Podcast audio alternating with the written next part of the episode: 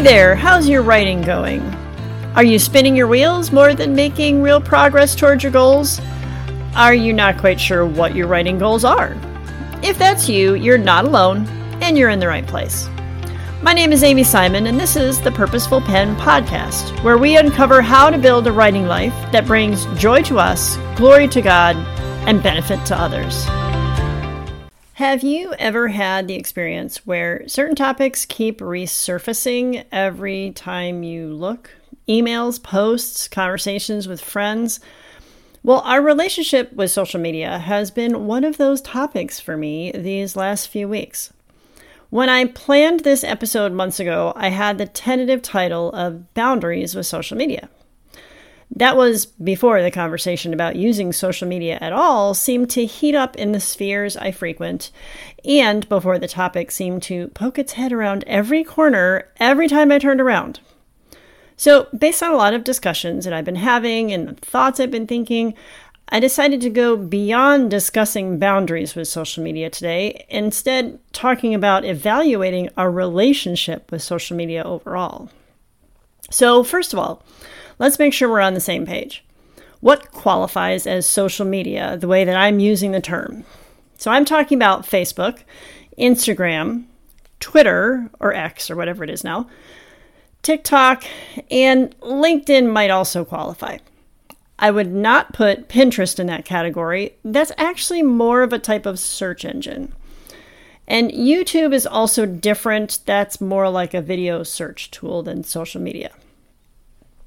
So, have you ever been in a dating relationship that was starting to go stale?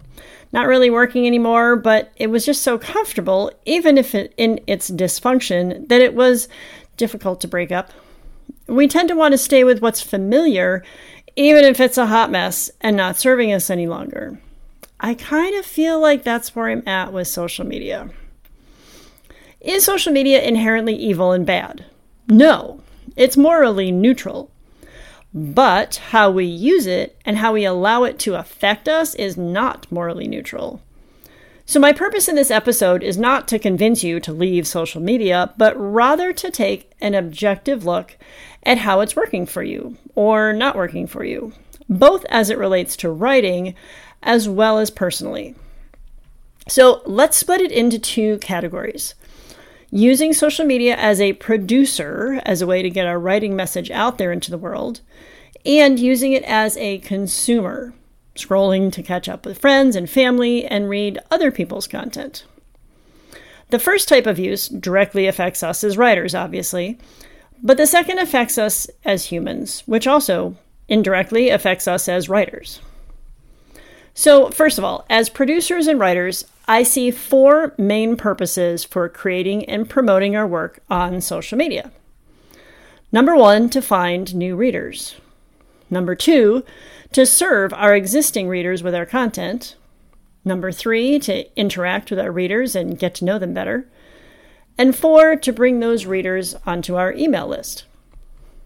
Social media, especially Facebook and Instagram, has long been the gold standard for being one of the main ways, if not the main way, that we get our message across to our audience. We post our writing there in order to both serve our existing readers and to hope to find new ones.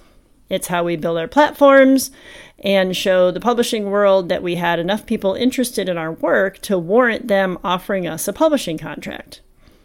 It was a place to interact with our readers through comments, likes, and DMs so we could better understand them and know how to serve them. So, we learned not only how to post pretty pictures, but also to create appealing posts in Canva. We stretched ourselves to create funny, engaging short video reels that could capture our readers' attention, but hopefully not simultaneously make us look like fools. And we stepped out of our comfort zone to talk live on video to show that we are, in fact, real humans who relate to our readers. We jumped through the hoops and did the things. And for many, that worked just fine. And if it's working for you to accomplish those four things I mentioned, great. But I would just encourage you to evaluate whether that's actually happening for you. There's no point in doing something simply because it's always been the way it's done if it isn't accomplishing what you need it to accomplish. So take a look at those four categories. How's it going? Is it accomplishing those things for your writing? One writer I follow on Substack was talking about this recently. She has noticed that her Instagram interaction has gone way down in the past year or so, and she genuinely asked her readers if they might tell her why. One comment that came up a couple times at least was that ever since the pandemic, social media has, in general, become a place of so much controversy, vitriol, and criticism that many readers no longer feel safe commenting on posts publicly for fear of being attacked. It's no longer a safe place to be vulnerable. Now, many of us write on topics that require some level of vulnerability in order for our readers to interact with us on them. So, perhaps social media isn't the place to have those conversations anymore for some. So, how about the other areas? Are you finding new readers? Are they moving from your social media accounts onto your email list? Check out your insights on your posts. How many of your followers are reading your posts, even if they aren't interacting? Is it an effective way to get your content to them? So, now let's talk about the influence of social media, and honestly, it's really phone tech in general, has on us as consumers. I thought about doing a bunch of research about all the statistics on what social media and our phones do to our attention spans, our emotional lives, and our spiritual lives. But I realized I really didn't need to do a lot of research because it would only confirm my own experience. So, how about our attention spans? Personally, I already lean a little on the ADD side, but I know how surfing Facebook or Instagram gives me that dopamine hit in such short little doses with no effort on my part. It's an easy buzz. Writing, on the other hand, requires focus and times of undistracted attention in order to follow an idea through. Is your social media use hindering your writing by fracturing your attention? Do you find yourself checking your phone while you're writing? allowing yourself to be distracted because it's easier than finishing that blog post. And for the record, I am 1000% guilty, by the way. I really struggle with this big time. So, how about your emotional health? Through social media, we are instantly bombarded by all the sorrows of the world, local and global. Someone's child who was deathly ill or was in a terrible accident an earthquake one place and war and atrocities in another.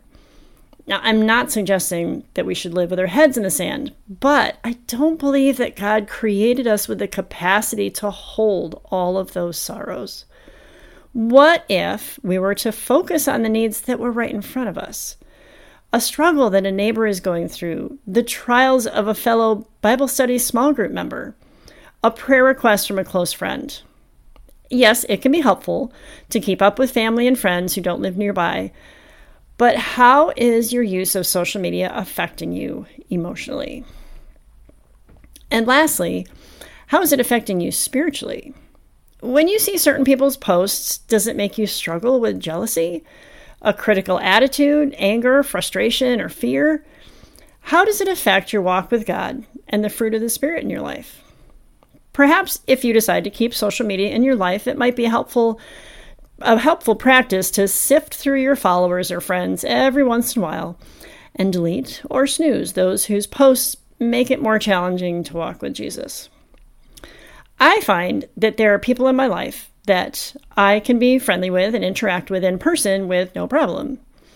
But their social media posts are frustrating and make me feel critical toward them because of the controversial topics they post about. Now, in real life, I wouldn't even know what their stance was on those topics because our relationship just isn't at the point that we would talk about it. But they post about it on social media, so I know that they're for this or against that. Because I know that from Facebook without the broader context of a deeper relationship, it negatively impacts my attitude toward that person. Whereas if our relationship had developed in a natural way only in person, I probably would have understood the context for why she believes what she does, and it wouldn't have the same negative effect on my relationship with her. because of the way that some people use social media, it gives us more access to their opinions on things than the overall context and depth of our relationship can really handle.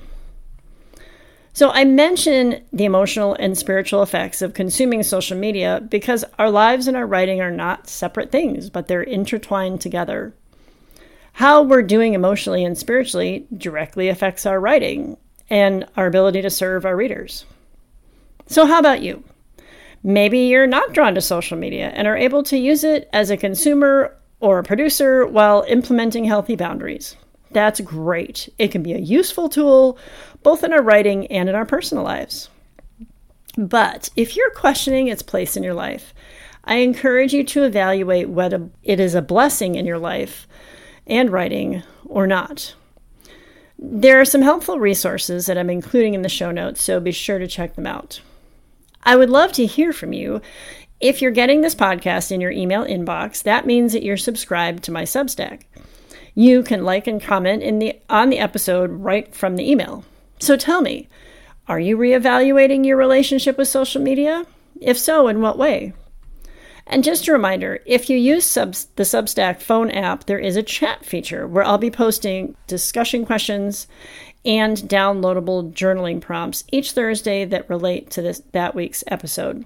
So if you're not sure where to find those, let me know. Thanks for listening. Don't forget to subscribe to the podcast on Substack to take advantage of additional resources. Comment on the chat questions and see what others are saying as well.